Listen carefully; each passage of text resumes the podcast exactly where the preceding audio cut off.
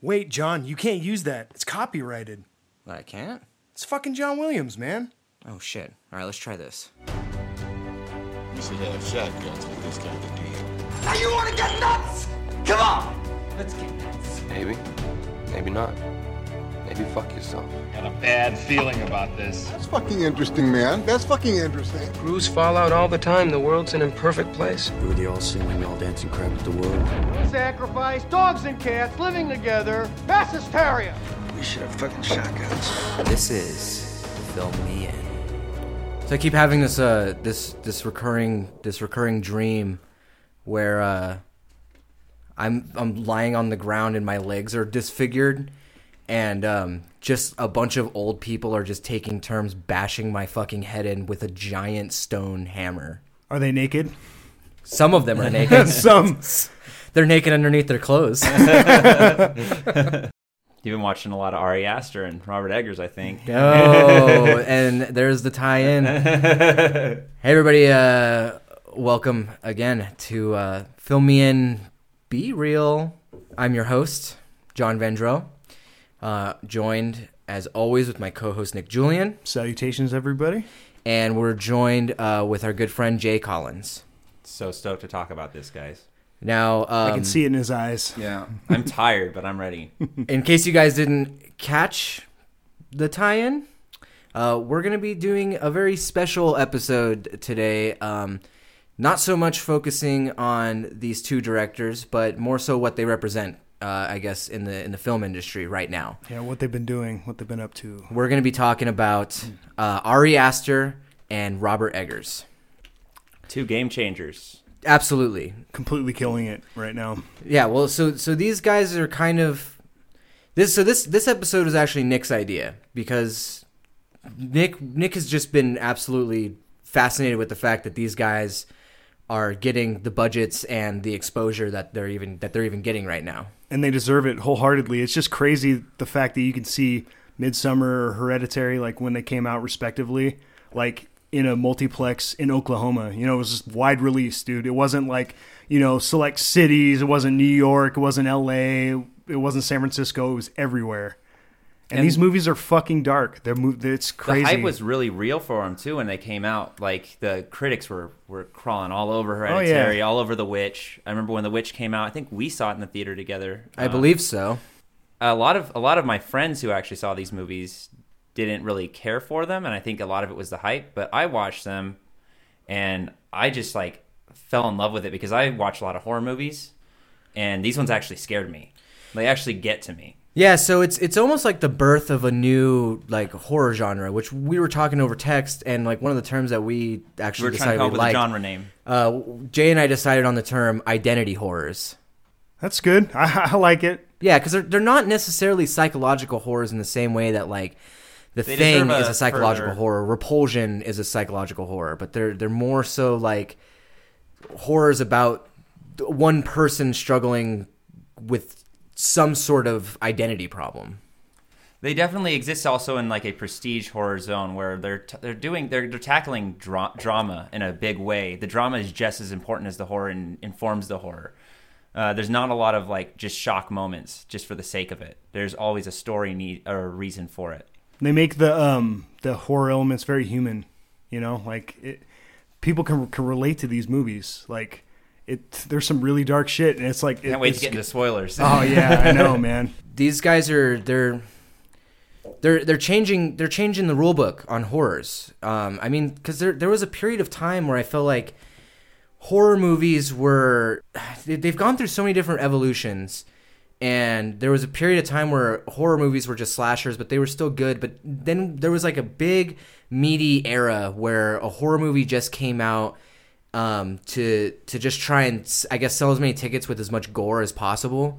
And nobody really cared about writing the story or creating like a good atmosphere. I mean like you get like the most like popular horror movies over the last like 10 years aside from these have you know been shit like would you rather and you know the the bye bye man or whatever you know just shit that like you watch it and you don't really understand why it's a movie and you and you wonder where we went wrong. Because you got things like you know even even like Freddy Krueger series are like like they're they're hit and miss but like they they still have like good elements to them. I mean, even like Nightmare on Elm Street three is like a movie that is like cheesy, but still has a good atmosphere.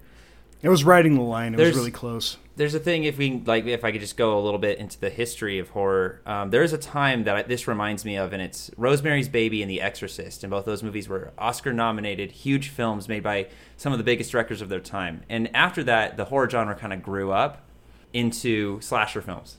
Yeah, like they, After they were that, schlock. after the it was, it was and all 70s. schlock, man. That's pretty much what it and was. then and then now we're kind of coming back to that. I'm kind of like there's a, there's a like a you guys know Tennessee Williams like the steamy dramas that he would write like the plays. oh yeah. These movies feel like they have that atmosphere, but then they take it to that horror level. Oh, absolutely, man. Um, you know, I was going to add about like the fact that the state of horror today, most of them are like basically haunted house films.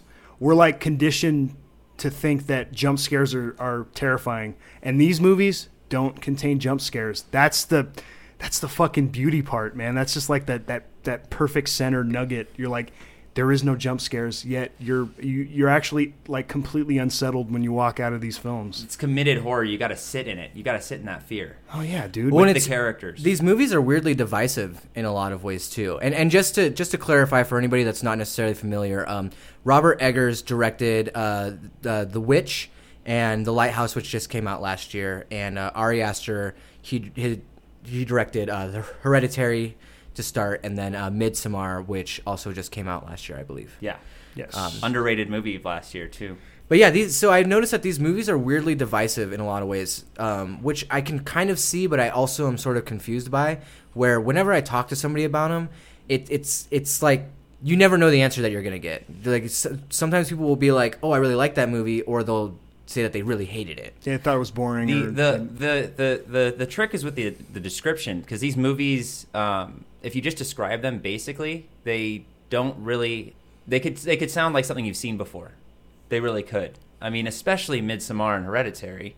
Sure. Ari Aster, he, he he makes movies that kind of you've seen the idea before, a haunted house thriller or a cult thriller. yeah, Rosemary's Baby. But it's all about the Wicker Man. details. Yeah, It's dude. all about it's about what happens. Yeah, dude. Absolutely. Well, these guys are these guys are real filmmakers. I mean, they they they're- care about what they're doing, and they're they're making Every frame of painting. Yeah, and and what's weird is that they're doing it now in this in this genre that has basically just you know been on life support for the last who knows how long. You- You know, I mean, the only other good horror concept that I can think of that I'd seen in forever was um, It Follows, and I liked it because it was so minimalist, Right. and I appreciated that the the time that went into creating the atmosphere in that movie. Well, that was a stepping stone too. That movie was a stepping stone to these movies coming out. Oh, I I, yeah, I A two four, the production company. Yes, uh, is- I was trying to remember if it was. Yeah, it was A two four. Yeah. Mm-hmm. So for anybody that hasn't seen these movies, we're gonna just kind of give you guys a quick rundown of each movie. Um, Chronologically, Chronologically. which one came out first, which I think is The Witch. yeah, we'll yes, talk a which little which bit is the witch, and then um, after we've kind of gone over that, um, we're gonna get into some more heavy uh, film analysis and how we have felt about watching these movies. So for starters, you have um, the witch. Nick, why don't you tell us a little bit about the witch? So it's a period piece. Um, it's during the Puritan era, and uh, this family's like excommunicated from this town, and so they have to move away, and they move out to like a rural area, and uh, Isolated. Yeah, isolated from the rest of society, and like some weird things start happening, like their crops aren't growing, like just. The, the father's like a religious zealot and like he's starting to lose his mind and everybody's sanity is like fraying and uh, It's starting to. It's, something is like infecting the entire family. yeah, and nobody knows why. And like it slowly kind of unfolds. And one thing I wanted to point out the the way that uh, Robert Eggers um, employs like animals in his movies, especially this one, they're like a vehicle for whatever like sinister, malevolent force is is at work. You gotta watch out for that goat. Man. Yeah, dude, that bunny too, dude. That bunny's like, dude, fuck you, dude. Oh, sorry, go go. Oh, I was just gonna say that like eventually everything comes to a head and some terrible things begin to happen. Well, so what is it? What is it that you think? So the, the Witch came out in 2015, so five years ago now, which is crazy to me. But what do you guys think it is about these movies that made it stand out to to the layman moviegoers? It's actually a tough one because like they had a problem marketing this movie too, which that's actually been like the problem with a lot of these movies too. The people that are kind of afraid to see them, or they go in and they're expecting one thing and get something completely different. like I said, no jump scares in this movie. Um, it's all about like building atmosphere and like a slow burn. Man, the the notable thing is the production value too, because like it gets somebody involved. Like the imagery, even in the trailer, you're like, wow, this could get the layman movie goer coming like coming to see this movie because they're like, oh shit, it's Sinister Force. It's a haunted house movie, but it's in Puritan times. Interesting, you know, like. I mean that's that's how I feel anyways. The hold the hold on certain scenes to create the horror. It's the opposite for every single moment where you'd have a jump scare formulaically put into a horror movie. This Mhm. scene has a scene where the characters become confused all of a sudden. Like one of the opening scenes, something's there and then suddenly it's gone. Mhm. That's in that kind of horror. The all of a sudden realizing that the character is going to have to deal with that. And then there's also a, a huge element of gaslighting that goes Oh, throughout yeah. the whole movie where it's like the blame keeps being pushed aside and pushed around and the the people need so need so much to justify themselves that they start to destroy their own family unit. Yeah, and the the fraying of sanity kind of helps with that, and the fact that like they're in a time where like th- they're not like educated. All they have is like religion to like guide them. The only filter they can yeah, see that's that's through. it. That's yeah, all they see, got. I, I think that there is like a weird, there's a subconscious level of relation between these movies and your average film goer, and something that they don't even necessarily know why um, it makes them uncomfortable. But it, because, especially starting with this movie, I mean, all of the all of them have this element in some way or another, but they're they're weirdly um, they're, they're an examination of, of people and whether it be their relationships with their family um, their love their you know partners boyfriends girlfriends whatever or their relationship to society. But it's something that i think most people don't realize that they are feeling and they feel weirdly connected to a movie like that that that sort of strikes them in like a in, in, not a like you said, it's not like a jump scare, Nick, but it's it's like a horror in in a way that's like looking at yourself in the mirror when you really don't want to. Also, that and that is absolutely a scene that's actually put into one of these movies as well. Um, That's true. Yeah. um, the uh, the the signing the assigning of blame, the feeling of being in a domestic situation. Remembering when I was a kid, remembering my parents yelling, I lived in the room next to them, and remembering them yell in the other room, and how I would, like put my head under my pillow try to like kind of like silence that. That's what these movies get me more than anything. They get me that feeling of like wanting to hide or wanting to not deal with the situation that's happening at the time. Or you want to bury your head in the sand. Exactly. Right. But you can't. You can't look away. It's going to keep happening. It's going to keep going, and it's going to escalate. Uh, the Witch, to me, has one of the better escalations. I mean, I think Robert Eggers does a great job at that. That escalation that happens throughout the movie. Um, it's a slow burn, but whenever it gets to that that mm-hmm. point, it's it's not a slow burn anymore. Everything's happening all at once, and it's really awful to watch. Yeah. It's like it's like you're a rubbernecker with these Yeah, movies. dude, Yeah, to- dude, totally, man. Sort of like the consequences of putting something off, or or Yeah. being being blissfully ignorant or intentionally ignorant, intentionally ignorant, definitely. and then watching those things, you know, come to a head, and then really having to deal with the consequences of those in a way that you were never really prepared to deal with them.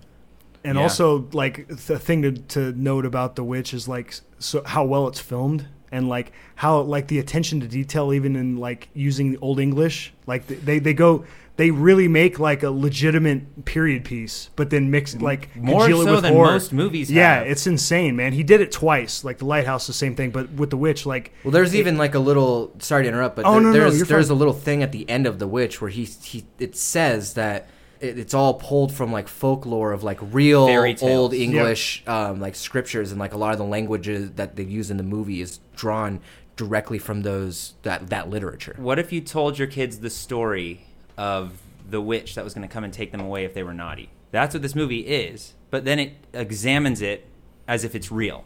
And As yeah, how could this really unfold? right? this really happens to a family. Like So that- like this story used to be told to scare kids. Now this story is being told to scare adults. you know, like to scare adults. Don't be like that. Don't treat your kids like that. Yeah, there's nothing scarier than an 80 year old woman just walking around naked. That's adult fear. that is adult. that's totally adult fear. That's gonna fear. be me someday. oh shit. So, following The Witch, um, you had Hereditary. sure. Jay's chomping at the bit. I love Get this it. one. This is my favorite. Uh, one. Hereditary, of course, was directed by uh, Ari Aster. Um, and, and Jay, Jay, why sorry, don't I'm sorry. I'm sorry. why don't you uh, why don't you tell everybody a little bit about what Hereditary is is Okay, so Hereditary uh, on the surface what it's about? on the surface is it's about a woman dealing with her mother's death and trying to understand what her mother was trying to say to her. So it basically opens up and we basically see that there's a funeral happening. Then that, the that the father wakes up his son, says time to go to the funeral. And you get like the, kind of the idea that the son is kind of he's kind of lost. He's not really there. They go to this funeral and you see the mom give a speech about her about her mother. This is in the trailer and it's actually a really effective trailer. But she gives this speech and she just goes off on her own personal shit about her mom, like even not even kind of throwing her under the bus a little bit, and Being like, by "My mom was prefacing it by saying she's a very secretive person. yeah, It's like the equivalent of being like, I'm not racist, but right, right. And so she's dealing with that death because she's confused about it, and she has a dot. She has a son who's a stoner, and that's a big defining character aspect of him. And then you have the daughter who is malformed. She's got a facial def- deformation. she just Yeah. looks like Jason Voorhees. It's not her fault. um, and the daughter does a whole bunch of weird stuff. She's like clicking all the time, and she looks like she has like Tourette's or something. and the father's just trying to hold it all together. Dude, that poor every man, dude, and the that mother poor makes guy. really creepy, real, true to life miniatures of everything. Yeah. The opening shot of the movie is amazing. Uh, opening shot where it, it's it's you're inside of a house, inside of an office, and you see all these miniatures, and it zooms in on a miniature house, which you then discover is the miniature version of the house you're in. And then you see the kid laying in bed, and he gets up, and it's in the miniature. It's just a No, it's dude, it- seamless, like That beautiful. shit's that's beautiful. It's like it's like a perfect culmination between Kubrick and Wes Anderson, dude. It's Yeah, like it's fucking yeah. amazing, man.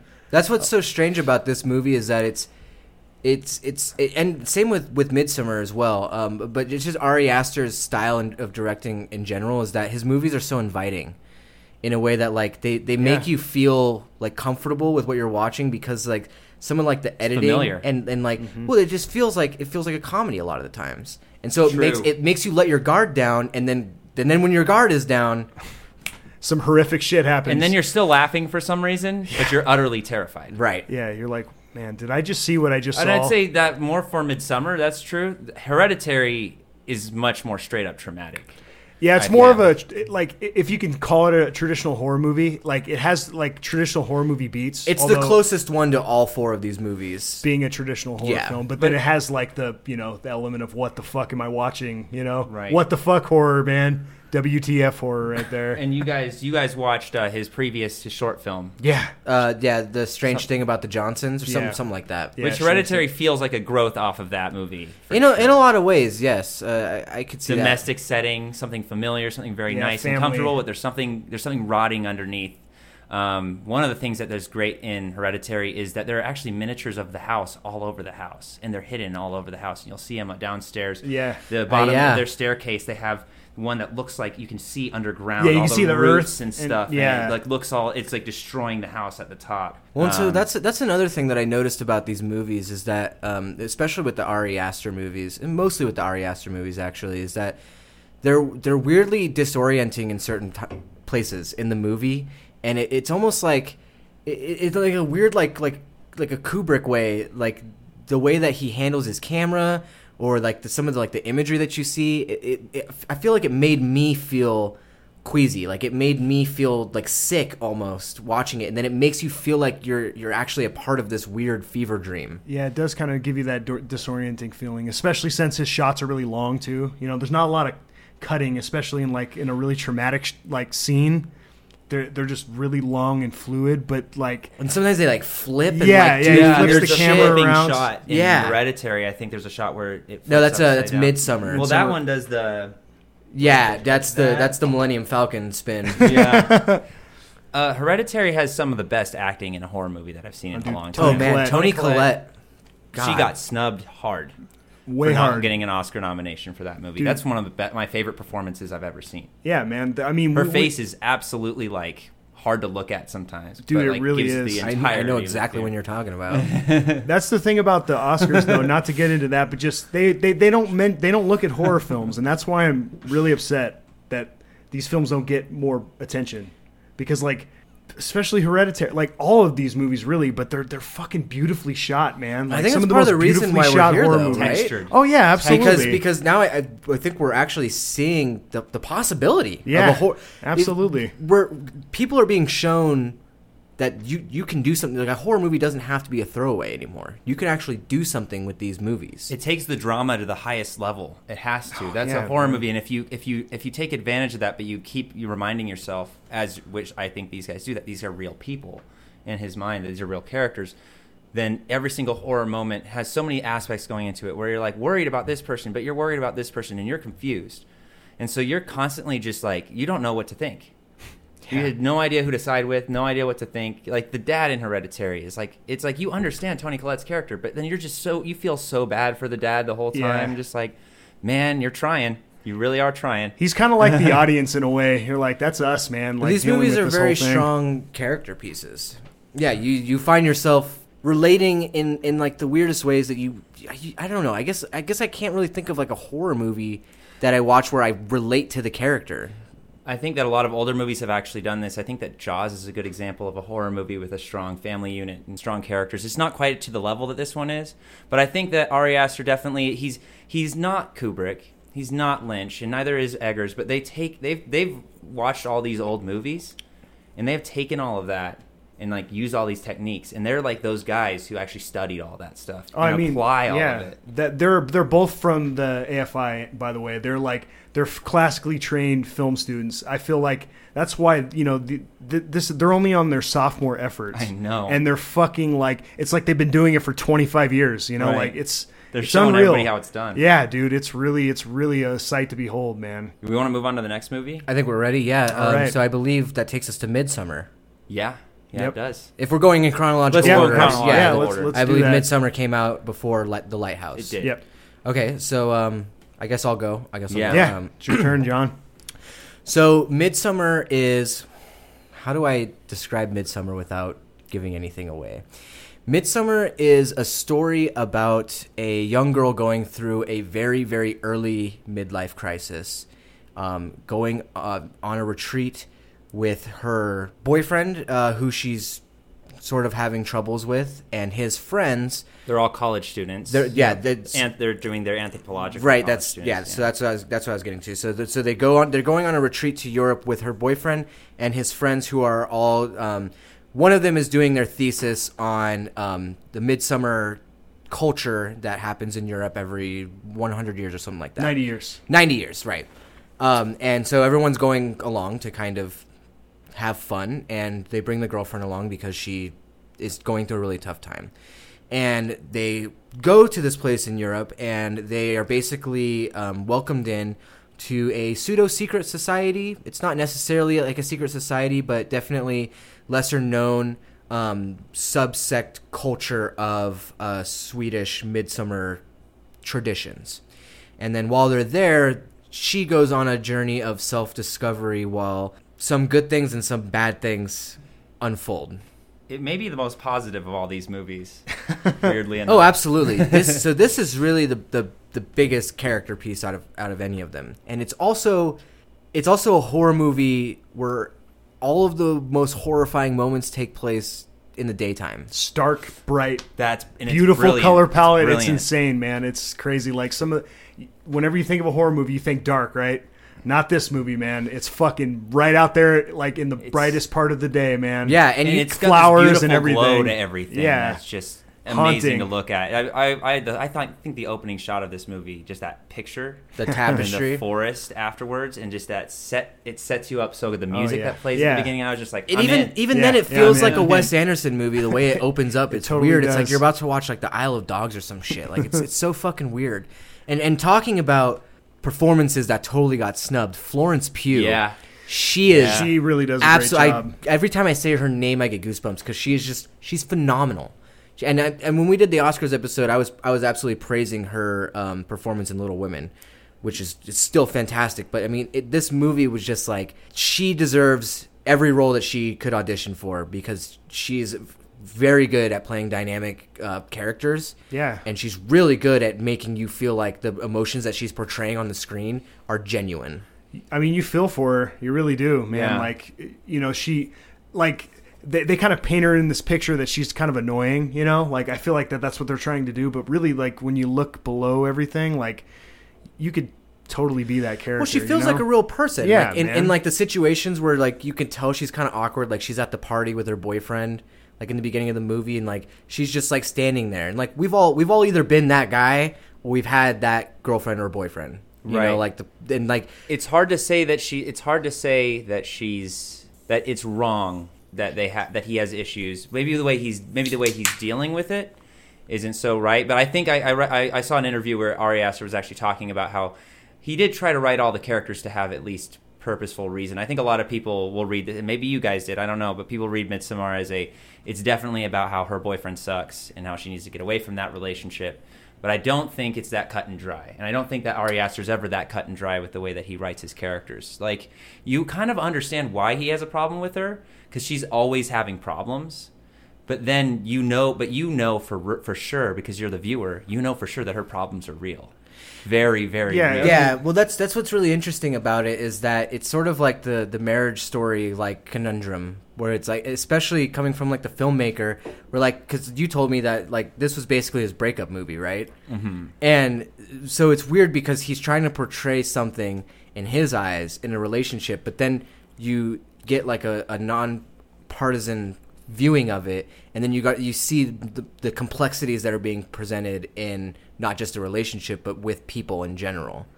And so it, it's like it's almost like your view on how you might view that particular relationship is altered on how you feel about a relationship in general or whether or not you've had a partner like that and how that will skew your perspective on how you see those two characters.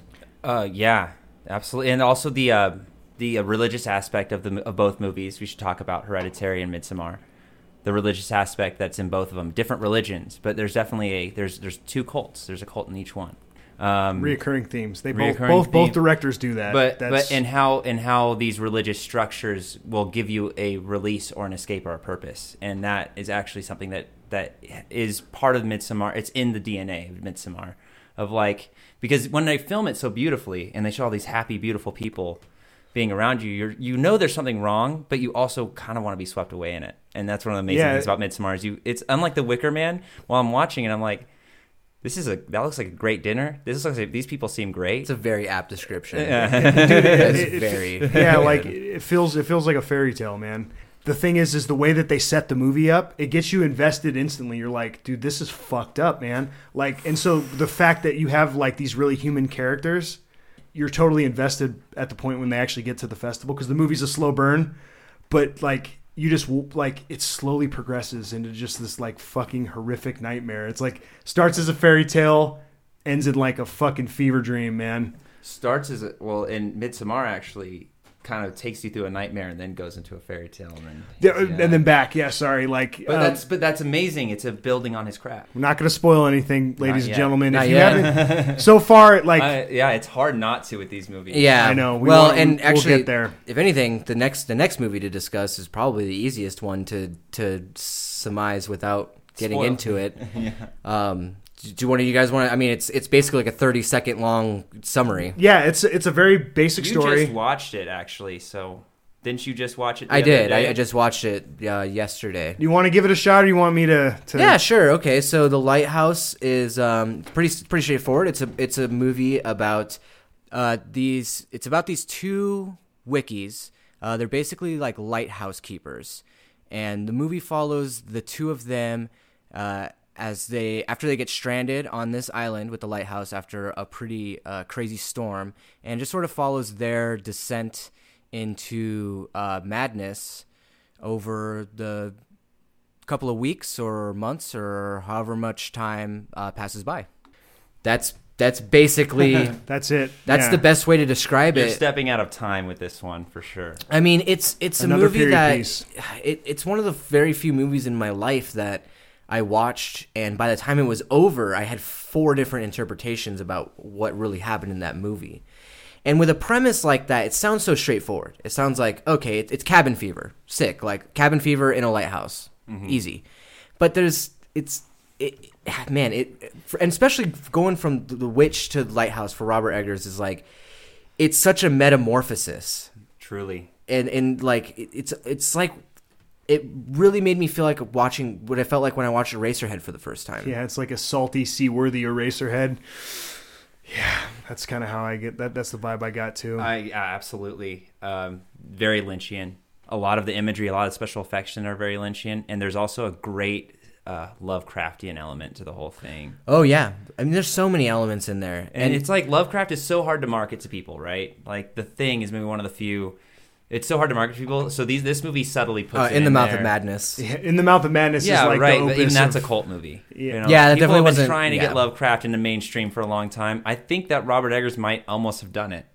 It's pretty close, you Yeah. know. But I, I feel like the lighthouse. Before you go on that point, but Yeah. I, I just just to counter that, I do feel like the lighthouse is also a very divisive movie.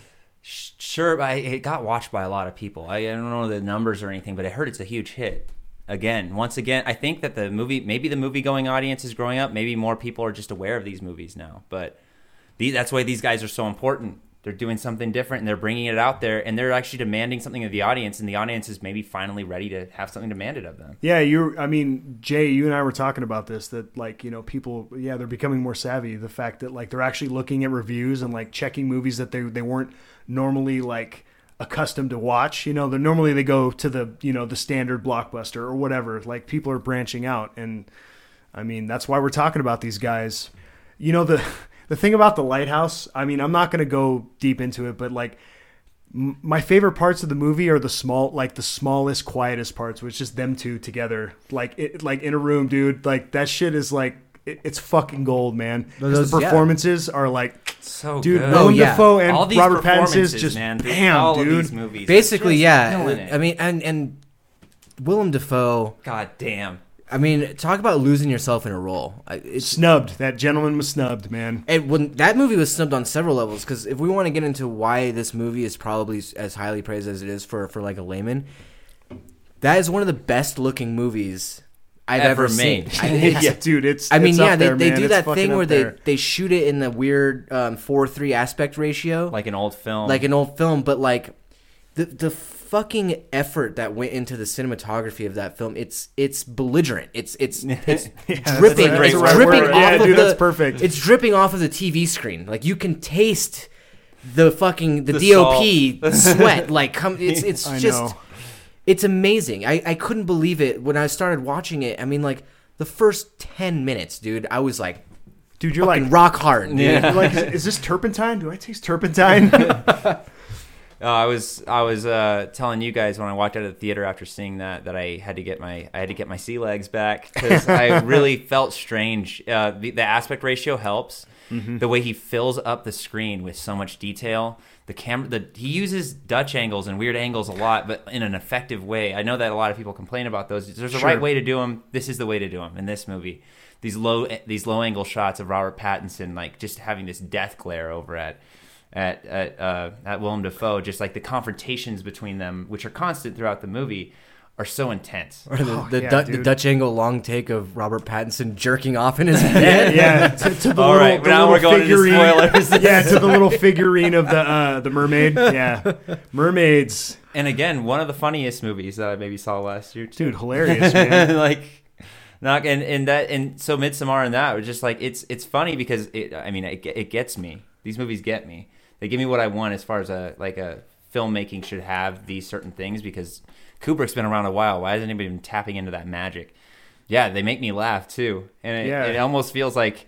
Is the director smarter than me? And I think it is. The director's smarter than you. I, I mean, really, I like I felt the same way, and I like I actually think that this is th- this movie's far superior to The Witch, his first effort. I think like, dude, so. he I Far think he's superior. yeah, he's just gonna get better, man, and like.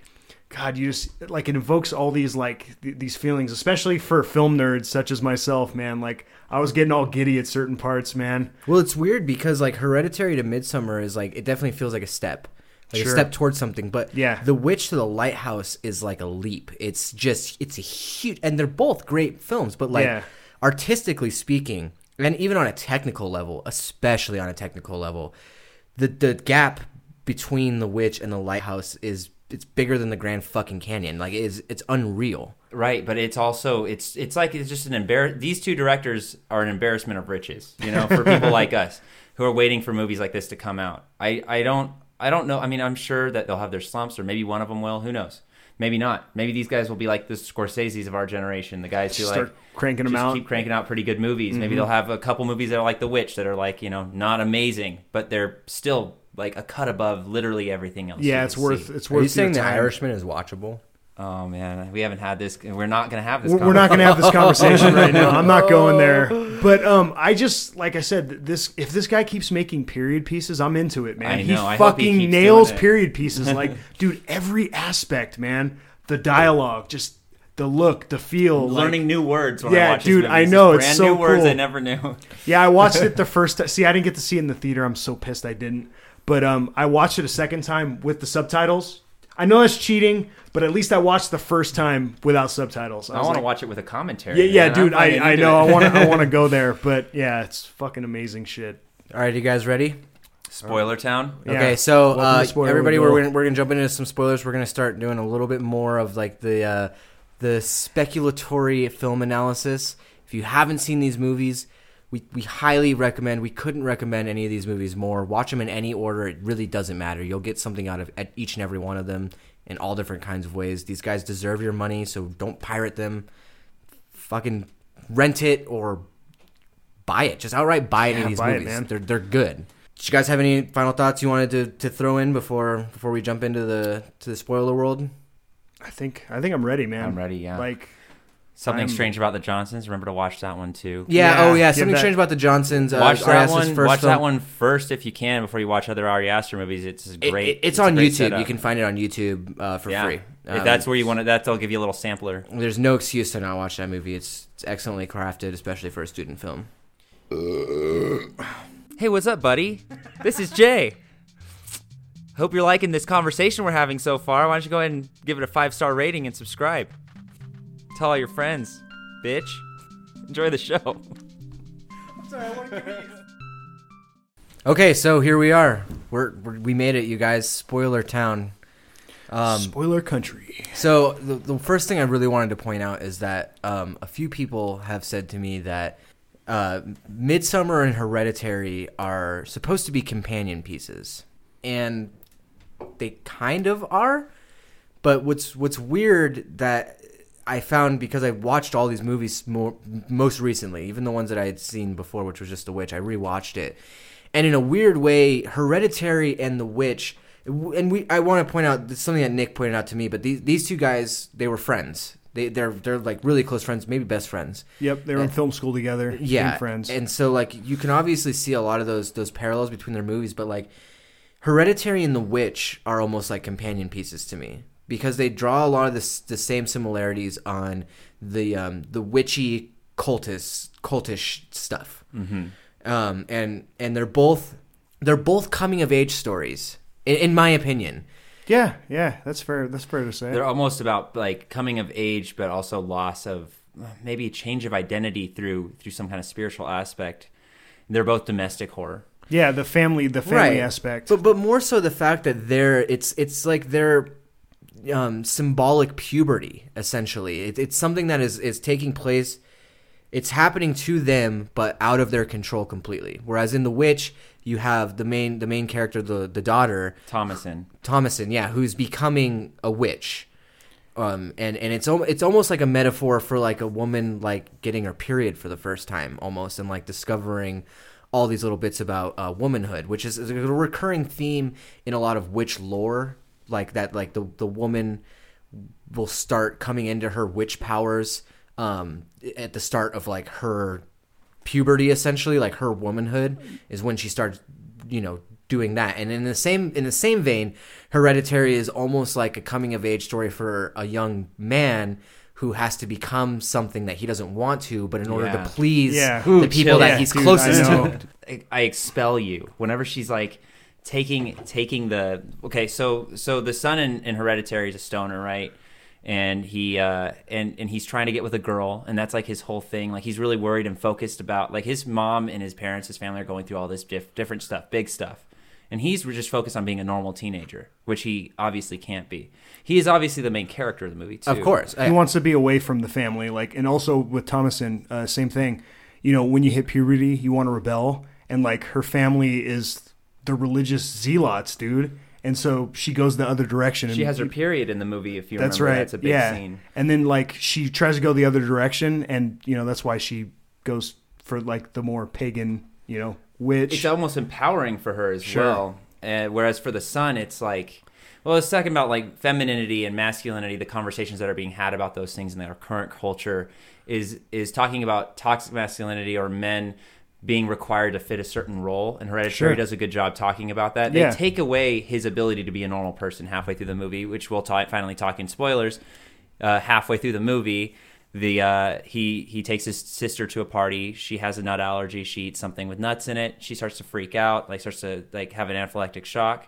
He takes her. He's driving her down the street, and she sticks her head out the window to get a breath. Hits a pole, knocks her head clean off. Just fucking Dude, like Oh! that's that's And when the they- movie changes. Like you're like, dude, Your it- heart breaks. Your Oh, heart man. stops. You don't know what's going to happen next. And he goes home.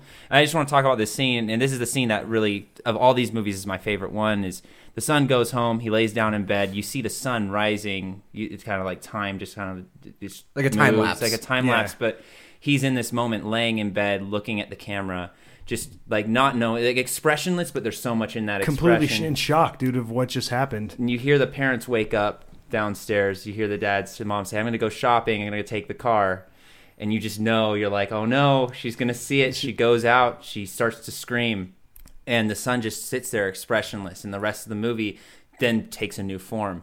And the whole idea of Hereditary is is that the, this demon existed within the daughter, but it wanted to be within the son because the the the, the host the the girl's body was kind of feeble And you know, female, it wanted to and be also male. yeah because it actually says that in the book She was she was pretty much marked for death from the beginning.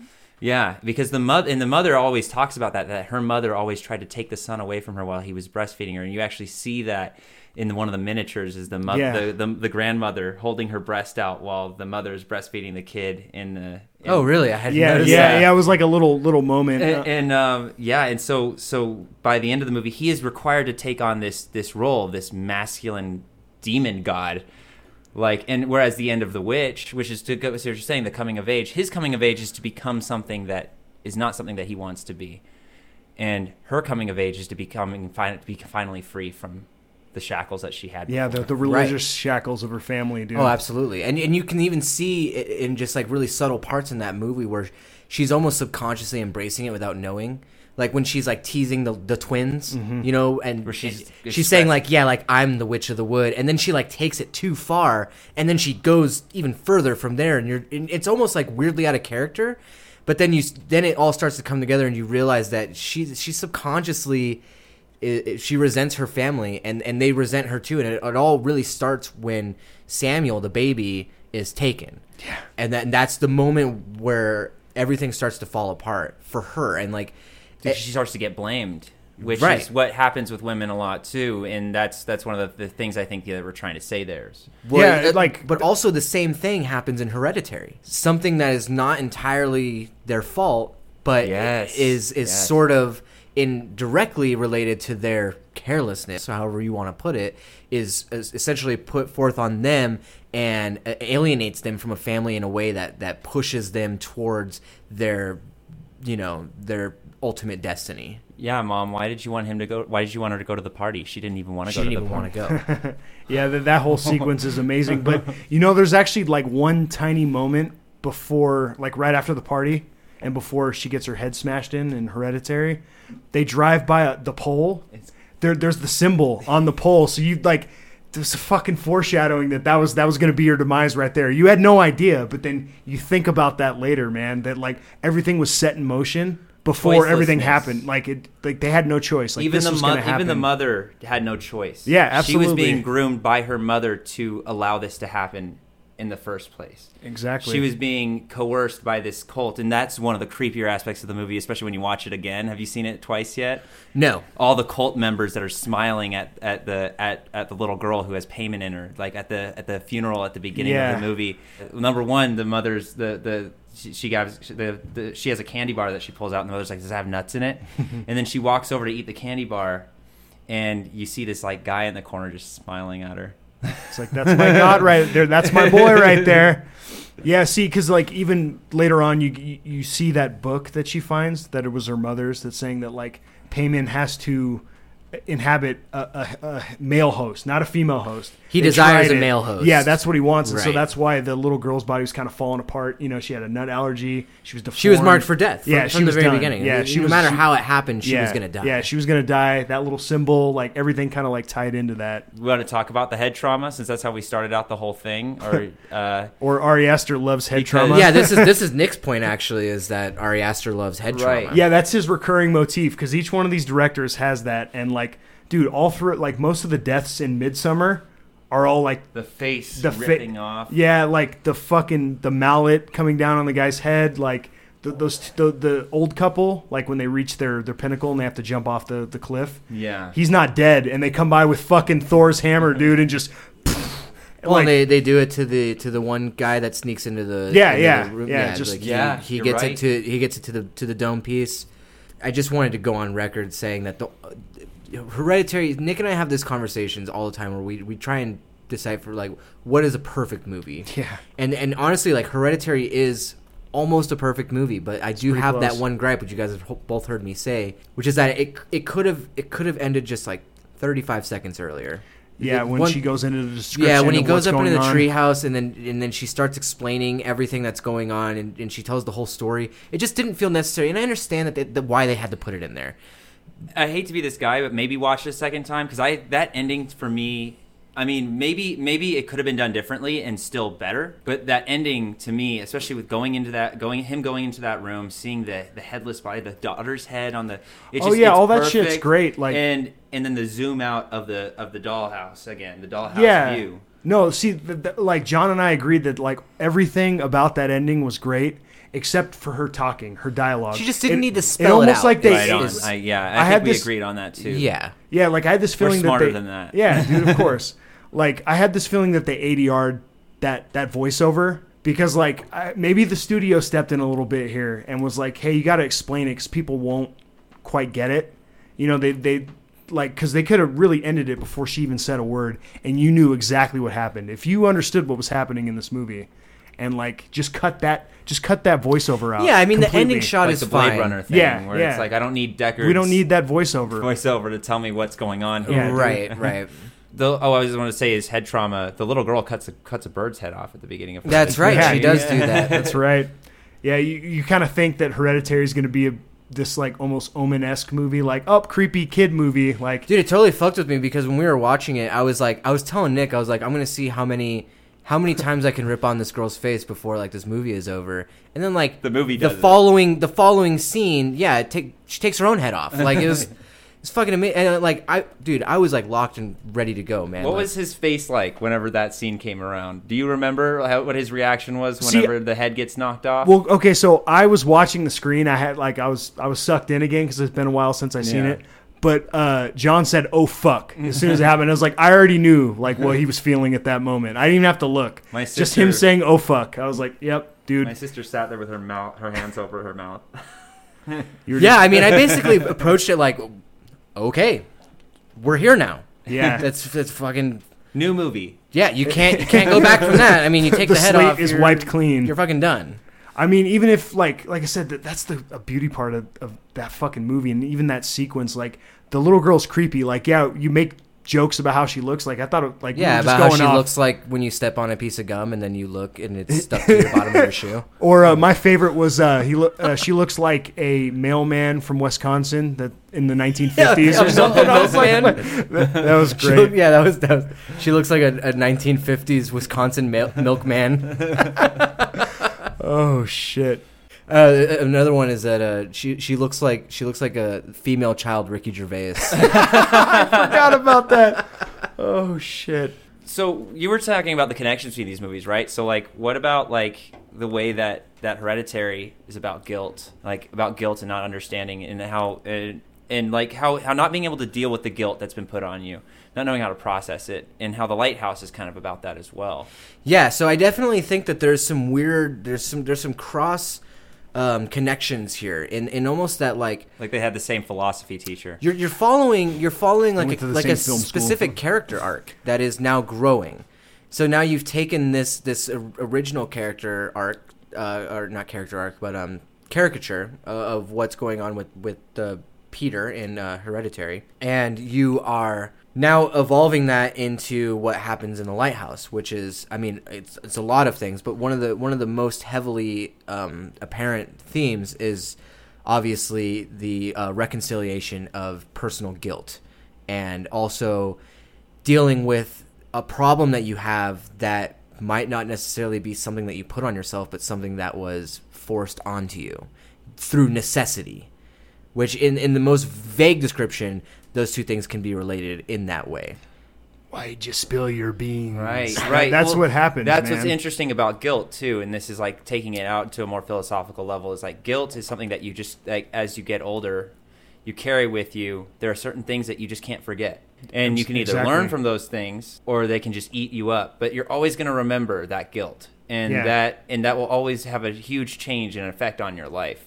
In Hereditary, something like that, it's like it's like imagining like if I were to hit somebody with my car, and how I Mhm. just have to live my life the rest of my life knowing that I hit somebody with my car. Yeah. you know, like yeah, Matthew Broderick. We're looking If at you're you. listen- yeah, if you're listening to this. we'll this. be looking at you a lot soon. oh man, way too much. Uh, but yeah, but I think that's that's one of the reasons why the movie gets me is because it makes me think thoughts like that. Like For sure, and then I uh, relate to that. I feel that. Yeah, and like with the lighthouse, like Winslow, like he's trying to deal with the fact that he murdered his boss, like from his old job. That's why he ran. That's why he's like at the lighthouse. And you see images of like that's why they, they keep saying that over and over again. The whole you know why'd you spill your beans thing. Mhm. Like he let that out into the universe for Willem Dafoe, which is actually kind of like a god character. He's like God, like basically. Or a manifestation Uh, of- of of Robert Pattinson's Guilt. guilt, bad Yeah, side for sure. Like once you admit that you did something wrong, Yeah.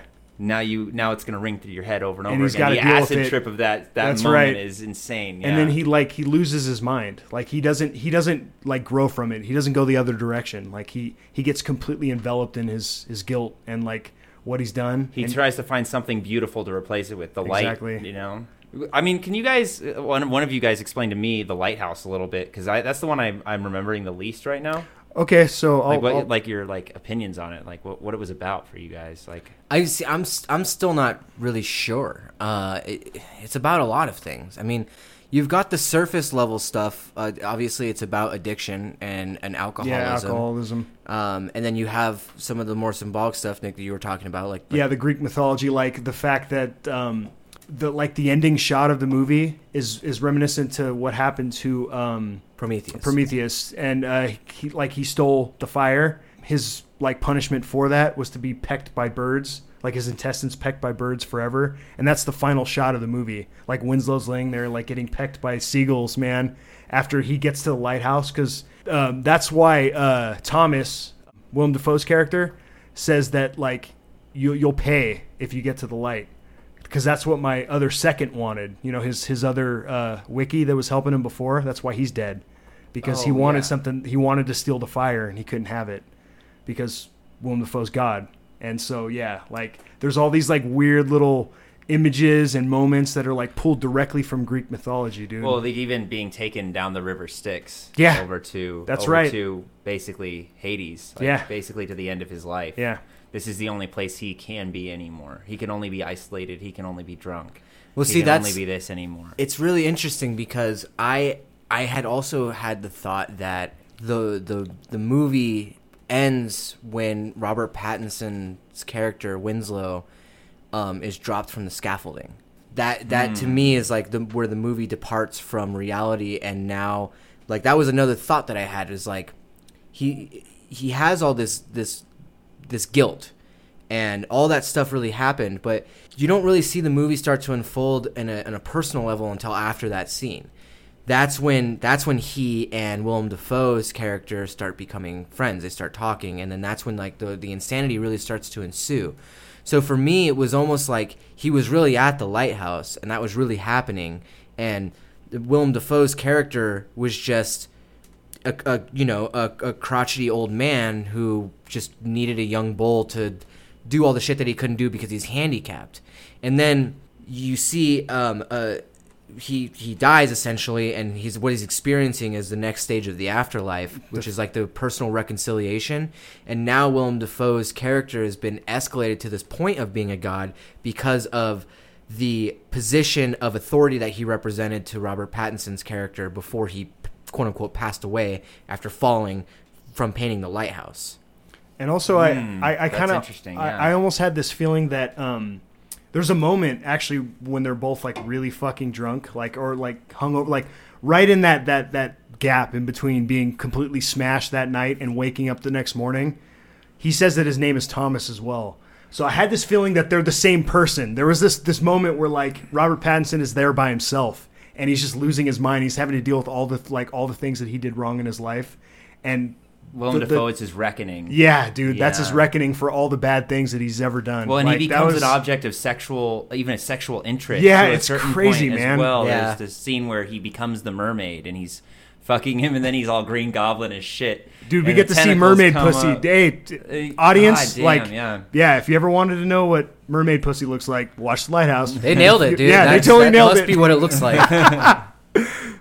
Uh, and also that that idea that you're saying that there's there there could be an aspect where reality ends and and like uh, Limbo. limbo begins, but there also is this aspect of since he's telling folklore and telling folk tales, he's also making I think in a weird way making a statement about how folklores and folk tales like enter your brain and how you try to you you almost try your your mind in its craziest most desperate place will try to to take ideas, formulas, ideas like folklore and stuff, and apply it to your life to give it some kind of meaning or purpose. Absolutely, And I think there's definitely an aspect of that in that movie where it's like it's it's it is a metaphor, but also are these stories and these folklores they're just they're just very human. In, Sure, in their most basic essence. People who wrote these stories experienced these things. Absolutely. Um, Well, if you wanted to go back to that, I mean, more specifically, that's that's what makes these movies, uh, especially Robert Eggers, those who make those movies horror because those old folklore, those old fairy tales, those are stories that you know villagers and sailors respectively told each other in order to explain the mysteries of shit that they didn't understand when they were That's when they were stuck up at night. So it's it's an appeal to a very primitive sense of un, un um, unease and unsurety. I don't think that's a word, but you get what I'm saying. Um, of of your purpose or the existence of mystery. And so, like in a way, the lighthouse is just another capitalization of that versus the witch. The because you know in the witch you have old old English being afraid of what's out in the in the woods because you don't we haven't fucking turned that into a Walmart yet. Yeah. And with the lighthouse, it's it's the same thing. It's like the sailors that are afraid of the sirens call, um, you know, dragging them away from sea, or the the sea hypnotizing them, and and basically just fabricating these stories because you've been isolated for so long. and that's Right. why alcohol to comes into play. and then the drink, alcohol- they- drink. He even says it in the movie. Drink is the only thing that that subsides any of the like these terrible things that are happening inside your mind. right and and that that that that but like also the idea of like the the folklore becoming real in, Sure, a, in a situation sure. that feels pretty raw at the beginning the Yeah. beginning of the lighthouse even though it's filmed in a specific way it's still pretty believable these two Yeah, guys sitting yeah. out there you know him dealing with this this this gruff ass like just unpleasant guy farting all the time um, and just like and then afterwards you're right it does become that but also if he warns him that it's bad luck to, uh, kill a to, seabird. to sea, Yeah. seabird and then at the end that was true Yeah. it was really bad luck and now it's going to eat you and, But see, that's that's that's what I'm and saying. the same thing with the witch though too is like these witches aren't like in our mind we're like oh the f- it's telling a folklore story because we have this idea about witches that witches are like that they was that's used to be what they would call people who they figure to be deviant or Yeah, well, because, how to like, explain things that, that, they were can't, happening Yeah, like unexplained things, like things that they couldn't fully understand. They would just like instantly demonize it. and turns out though in the witch it was true they yeah, were dude. killing babies and they were rubbing them on their bodies and she did become a witch So The basically, folklore became real It's a let's see what's behind door number two.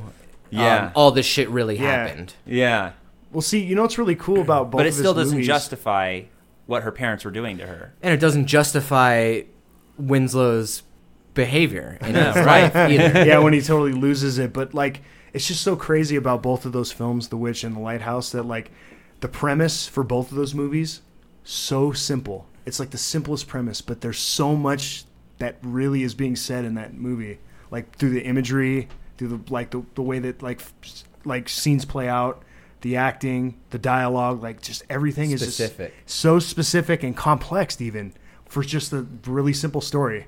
There's, I mean, The Witch less so, but more The Lighthouse. It's a bottle film, dude. Like they're they're in one place the entire fucking movie. Yeah. there's two guys and that's it. Yeah. but you get so much out of it. There's so many like different ways you can take it. And the fact that we we we all have like respectively slightly different variations on like what we think those like the movie means. They're all interesting and they're all fucking valid because there's so many things happening. This It's used to be what we would always talk about The Shining like. This Yeah, is like dude, exactly. Not there's not many movies that have come out between these movies and The Shining that have like been that open to discussion as far as this genre is concerned. for sure, especially wide release What I- too. I think it's really interesting too because I, I do want to jump back to um, the the cross correlation between these movies and how they almost feel like love letters to each other. Like like these Yeah. two these two guys are just like you know They're getting penisy with each other. yeah, well, I mean, and like I was saying, like a lot of people, like a few people have said to me, like Hereditary Midsommar are companion pieces, and I don't see it. But you know what's weird is that Midsommar and The Witch are strangely companion pieces. yeah, I see that. I see the parallels there. Like I said, in a way, you can follow the same character growth from Hereditary into The Lighthouse in a lot of like the principle. You have the same thing that happens with The Witch to Midsommar, where, like we said, The Witch it could essentially be about uh, it's a coming of age for a, for a young woman, right? And she discovers who she is and what she wants to be. And Midsommar is in a weird way like a continuation of that because it's now it's a separation of family and intimacy into rediscovering your own independence. Interesting. Yeah, because she was kind of a slave to her, you know, She was a slave to her sister. sister anxiety as well. Like the fact you see her popping Ativan in the beginning of the movie, and, and stuff like even that. though she's she's the one that's going through the the most hardcore shit. I mean, like, can you imagine if that happened to you? She's still in a weird way jumping through hoops to please her boyfriend, to try and make him happy so that he doesn't leave her. Like that's even one of the first scenes where like as soon as she gets off the phone with him, she calls her friend and she's like insecure about it. Yeah. she doesn't want him to leave her even before all that stuff happens. Yeah.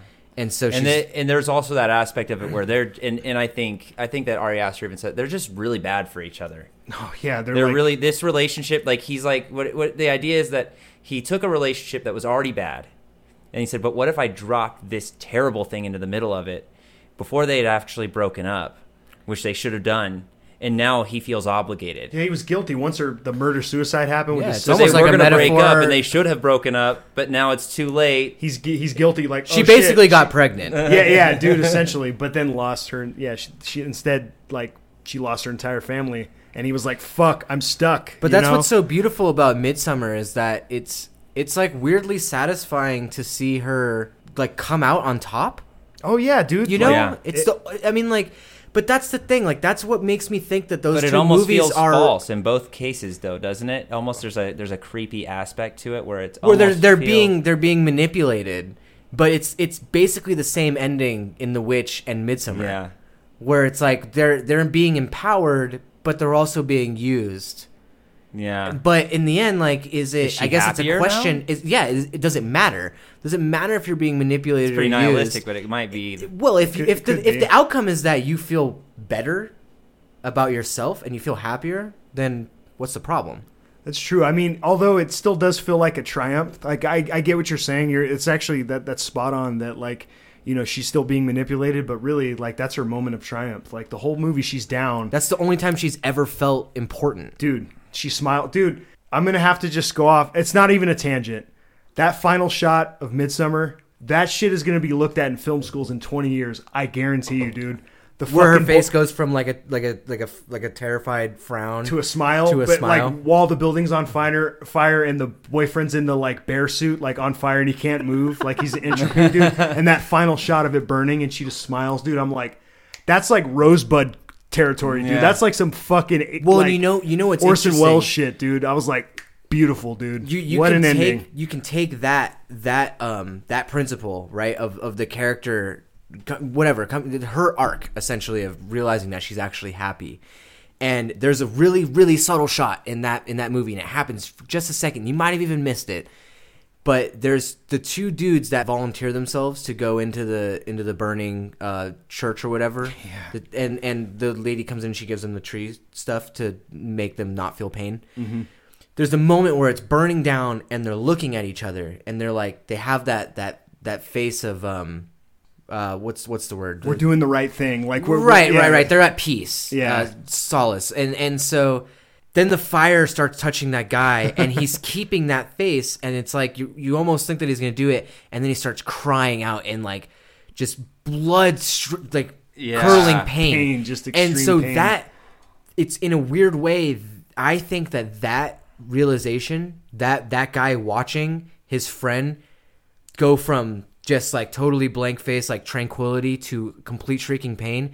It is a metaphor for the audience realizing that what they're watching is actually super fucked up. Yeah, actually fucking yeah, terrifying, dude. You, you got tricked into thinking that like, hey, she made it, like good for her. Yeah. But It's a then the trick. reality sets in and you're like, oh fuck, this is real and that's bad. That's this is terrible. Even though you It's get a this, trick of the light. It's Yeah. the light setting makes you think the whole time. it's whimsical. It's you're in wi- Sweden. And then you're just like, but wait a second. And the Dude. whole movie flashes through your brain. And you're like, God damn. you know what? Like, Holy shit. dude, speaking on that that whole thing that like you, you you're tricked by the light.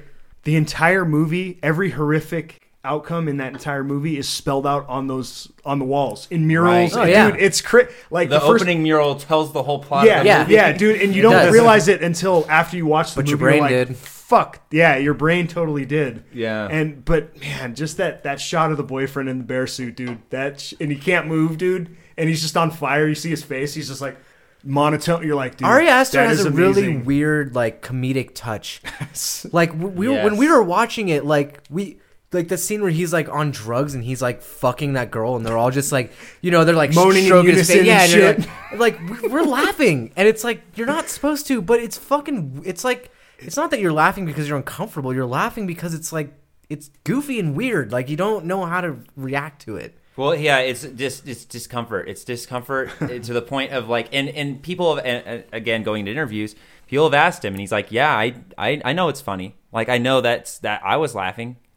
I don't know if we were laughing for the same reasons, but I know it's awkward and funny. I think a lot of people will come out of that movie thinking." I laughed a lot because I was in the. I saw that movie in the theater. Yeah. and I was surrounded by people, and they were all laughing Yeah. too. yeah, dude. It I was like the most fun I've had in the theater, like Yeah. Midsommar, because everybody was just at a certain point in the movie, people just started cracking up. I know it's so crazy, and then like I was, same thing happened to me when I saw it in the theater, and people were walking out saying like how they didn't like it. I'm like, did we watch the same? You were laughing. In No, there, that's like, not a surprise to fuck, me at man? all. Like uh, when when that movie ended, I I immediately understood the people that said that they didn't like it. In fact, I was amazed that anybody liked that movie. anybody except Right. for me and my friends. You know, like it, it, it's one of those movies that's like all of these movies. I guess with the Hereditary and The Witch being the exception. So I guess half of these movies, the later the latter half of them, are very impenetrable in a lot of ways you I can see people liking Hereditary because it is it does have those traditional horror elements like you Yeah. said Nick and it's it makes it more accessible and the same with The Witch like it is a little bit different but like it's got those that same vibe of feeling like an accessible horror movie even though it's different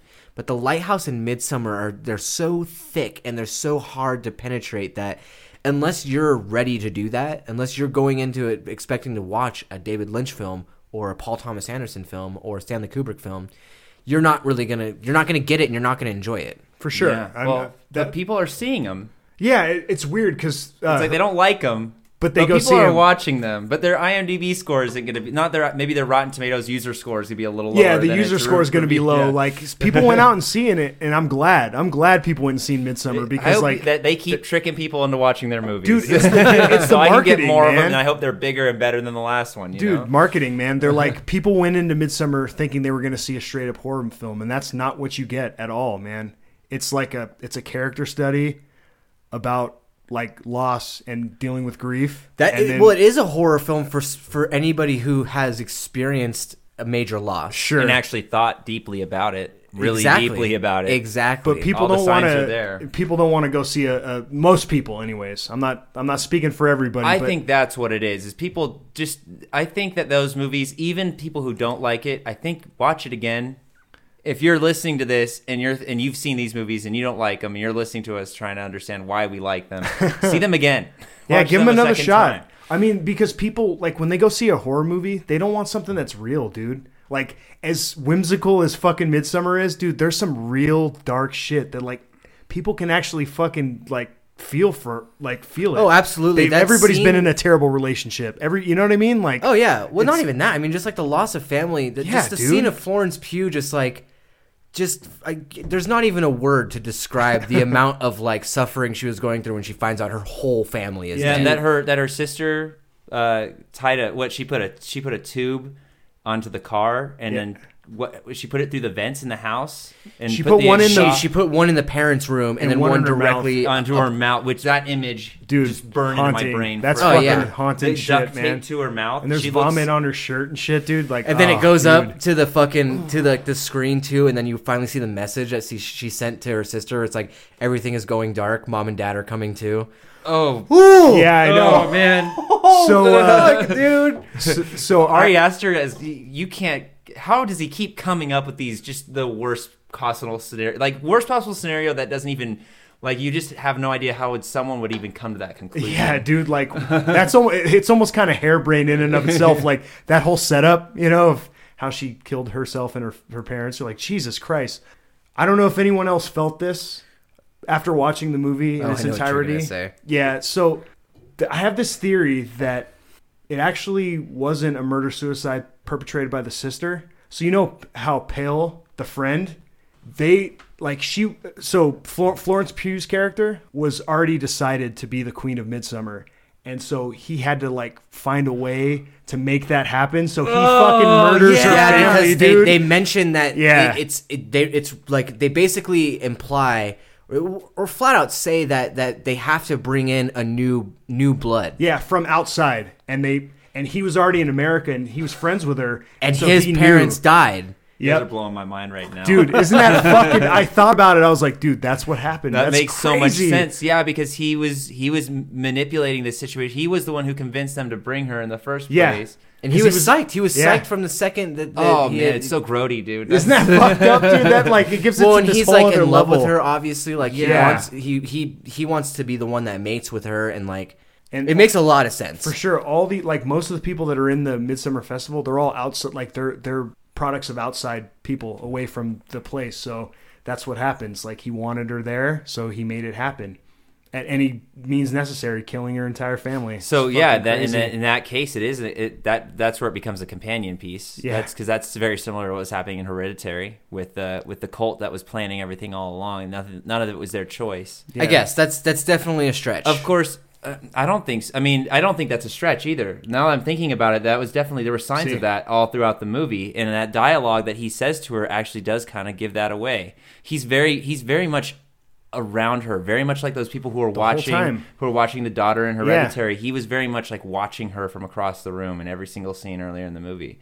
I don't think that that's I don't think that that's necessarily the only uh, the only understanding you could have of the movie. Sure. but I do think that Ari Aster knew that you might think that. Well, Yeah. okay, so to be fair, to, to be fair, that the that death, the the family death happened so early on in the movie that you could argue that he's got his eye on her because of that. It could be well, that yes, too. you could. Yeah. But you could argue the opposite as You well. you could. I'm just saying that like that that point works towards both arguments. Right. Well, what was it? The song isn't is, is the song is the song both sides now? That was uh, he uses that at the end the end credits of um I think it's at the end credits of Midsommar. The song both sides now. I look at life from both sides now. yeah, yeah, yeah. That's Ex- right. oh um, man, um, The Judy Collins song. that's right. All right, I think so. Um, and I think that I mean, obviously, he's an intentional filmmaker. Sure. And I think that with both of these movies, he's he's talking about that. He's talking about, well, you could look at this from any of these these perspectives, but I'm not going to give you the answer. I'm not going to give you the yourself. answer at all. Like, and he, I don't think I don't think that he wants. I think he wants all these theories to happen. I think Ari Aster's really, He's really good. basically at that. David fucking Lynch. I mean, it's, Yeah, it's the same shit that Lynch loved to do with his movies. Yep. Right. He- I could say that these Lynch, guys are both very Kubrick and Lynch, both Yeah. of them in equal measures and different sides. You A little look dash it. Of a dash Wes of Wes Anderson. Yeah, Dude, absolutely. okay, actually, dude. just random. The shot of the first time you see Willem Dafoe and um, Robert Pattinson in the lighthouse, and it's just Their faces, Their faces just in the standing there, dude. Yeah. Wes, An- I was like, God damn it, these guys. but you know what though? Like at the end of the day, these movies get you thinking. Get your fucking brain piece working, man. We're like, look at us go, man. We're just like there's so many things that I so many keep. different Like, directions, man. There's one thing I actually want to say. It's something that you said earlier. Something exactly the same words that I said. I think that's the first thing I said when I got out of the theater. We, we were. It was. Midsommar has the best portrayal of an ass or a mushroom trip. Yes. In any movie ever.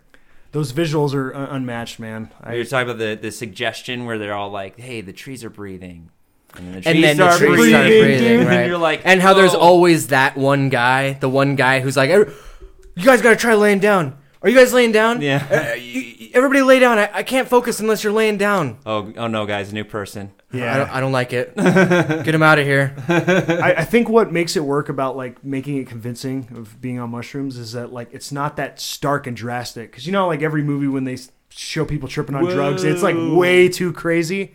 That's like the most grounded. Like, because I mean, It's just everything's the same. Yeah. but it's moving. There's all just of and there's is that weird scene element. uh, we, we you said you wanted to come back to it later where mirror. Florence Pugh she looks at herself in the mirror. yeah, and she sees her sister fucking. Yeah. Hi guys, I keep getting chills Yeah, thinking about dude. this goddamn movie. Those Oh, movies are great. I mean, Yeah, honestly, it's great, man. what it, what it really comes down to is that, and I'm, I'm definitely getting towards the The end, yeah. the, the Yeah. wrapping this up. But what it really comes down to is these guys are amazing filmmakers, and A A two four films needs to get a little bit of praise on this episode because Absolutely. they're they're the they're the reason. I mean, like, and and they've been putting out they're real hit or miss, and like I would just absolutely love to do an episode with the two of you guys on Under the Silver Lake.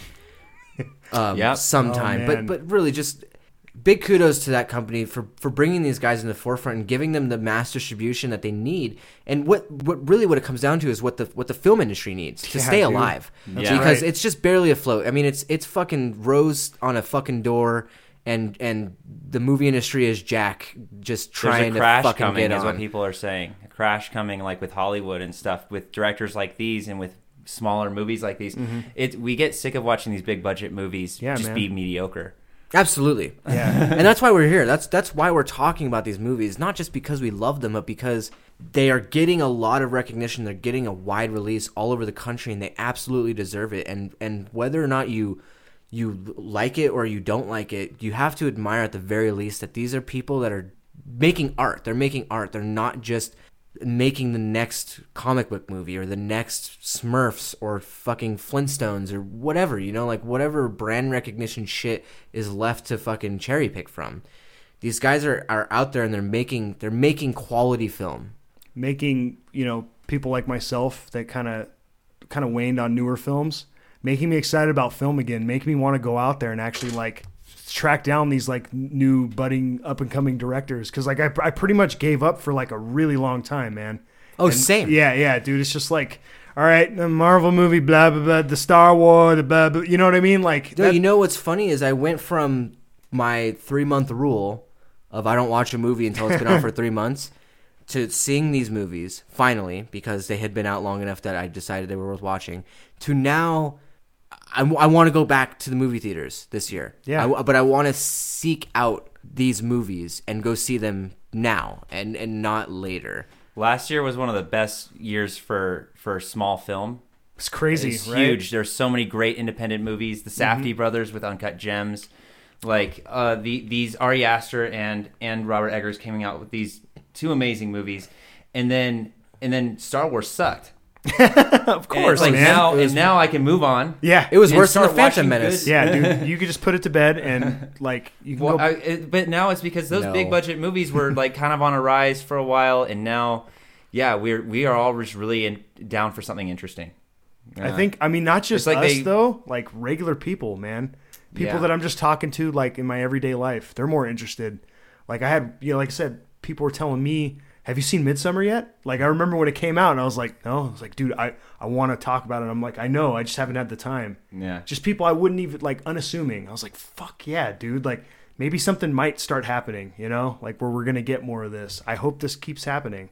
I hope this continues. I hope so too. I mean, and it looks like it's just getting better and better. I mean, if you if you look at the witch as it's probably not, but if you look at the witch as the beginning of all this, you basically have a five year sampling period that we can we can draw from right now. And like you said, Jay, last year was a great year for movies, not just small movies, but like movies in general. Some some of the bigger movies were. I mean, like Netflix released a, a, a original that is one of the best movies I've ever seen. I, I Oh, mean, Marriage yeah. Story. Marriage Story. Yeah. It's, it's I mean, it's unbelievable, and like I can only be optimistic. But these are small directors with small budgets that use their budgets right, and they have enough. They have enough like like a lot of it is that these actors are also these big star, these big name actors are working in these movies too Sure. with them, and actually giving them the talent they need behind their movies to get enough of a budget to make something that's mid budget, but that is in but that looks better than any movie you're gonna see. Yeah, man. It looks better than any movie you're gonna see. It has just enough of a budget. Movies budget ten million dollars. too big. Hereditary cost ten million dollars to make, Yeah. versus uh, uh, Infinity whatever a billion dollars. Billion dollars. Yeah, yeah. Billion and a half dollars. Yeah, I mean, it's, Dude, after marketing and shit, yeah. yeah. After just Tony Stark's uh, paycheck, yeah. So if you guys are listening to this and you you haven't seen them yet for some reason you listen to this whole thing, just go see them. And and if you have seen them, keep an ear out and and be be a part of that movement and go see these these new independent movies that are coming out because they they need us basically. It's it's up to us They now. really We- do. We have to go out and we have to show Hollywood that these movies are worth making. And the only way we can do that is by giving them the money. That's we want to go to the theater and be surprised. That's exactly what what's happening. Go see them because I want to see more of them. Yeah. Yeah, it's totally Just selfish. Jay. It's Do it for for Jay. Jay. Just Do do, it it for for me. Jay. Just do it for Jay. Do you guys have any other final thoughts? Because those were pretty much mine. That's it for me. Um, Yeah, I'm I'm pretty I'm, I feel pretty good about our conversation here. Um, I'm I'm glad that like I, I finally got John to watch these movies because like as soon as I brought this idea up of like having this conversation, he was he was game. He was like, "You son of a bitch!" I'm I'm, glad in. he's seen 'em too. I I'm was glad waiting he's seen him. this. Like this is a good. This I'm is a good probably the most cynical movie viewer of all Yeah. of, of our whole movie fu- viewing friend group, and it's mostly just because I'm tired of being fucking ripped off. That's right. I man. really, I'm really sick of it. But now I, I have, I'm filled with a, I'm revitalized. Like I'm filled with a, like a second wind, a, a, a fifth wind, man. This is like the fifth fucking time I've come back. But I'm ready. I'm ready to fucking crush it, and I hope everybody else out there is too. So thank you so much for tuning in. We had an awesome time. Thank you for listening. Thanks for having me on again. yeah. Of course. Thanks, oh Jay. yeah, this episode will come out before the one we just did, which I Oh. won't. I won't reveal what we did, but yes, that Jay This Jay one will. was uh, more up my alley, but the other one's good too. Jay, Jay will be appearing again and again, hopefully multiple times. Uh, as always, you guys can um, uh, email us at filmian666 at gmail.com. Uh, if you have any, if even if you just want to talk, if you if you enjoy the conversation, you feel like you want to just bullshit with me or Nick, we'll we'll fucking we'll do it, dude. yeah, like, dude, we're into it, man. Any We'll- any time of the day. we'll we'll shoot emails back and forth. We can talk. We could we could talk about this for another three hours if we wanted to. Um, That's probably what we'll do.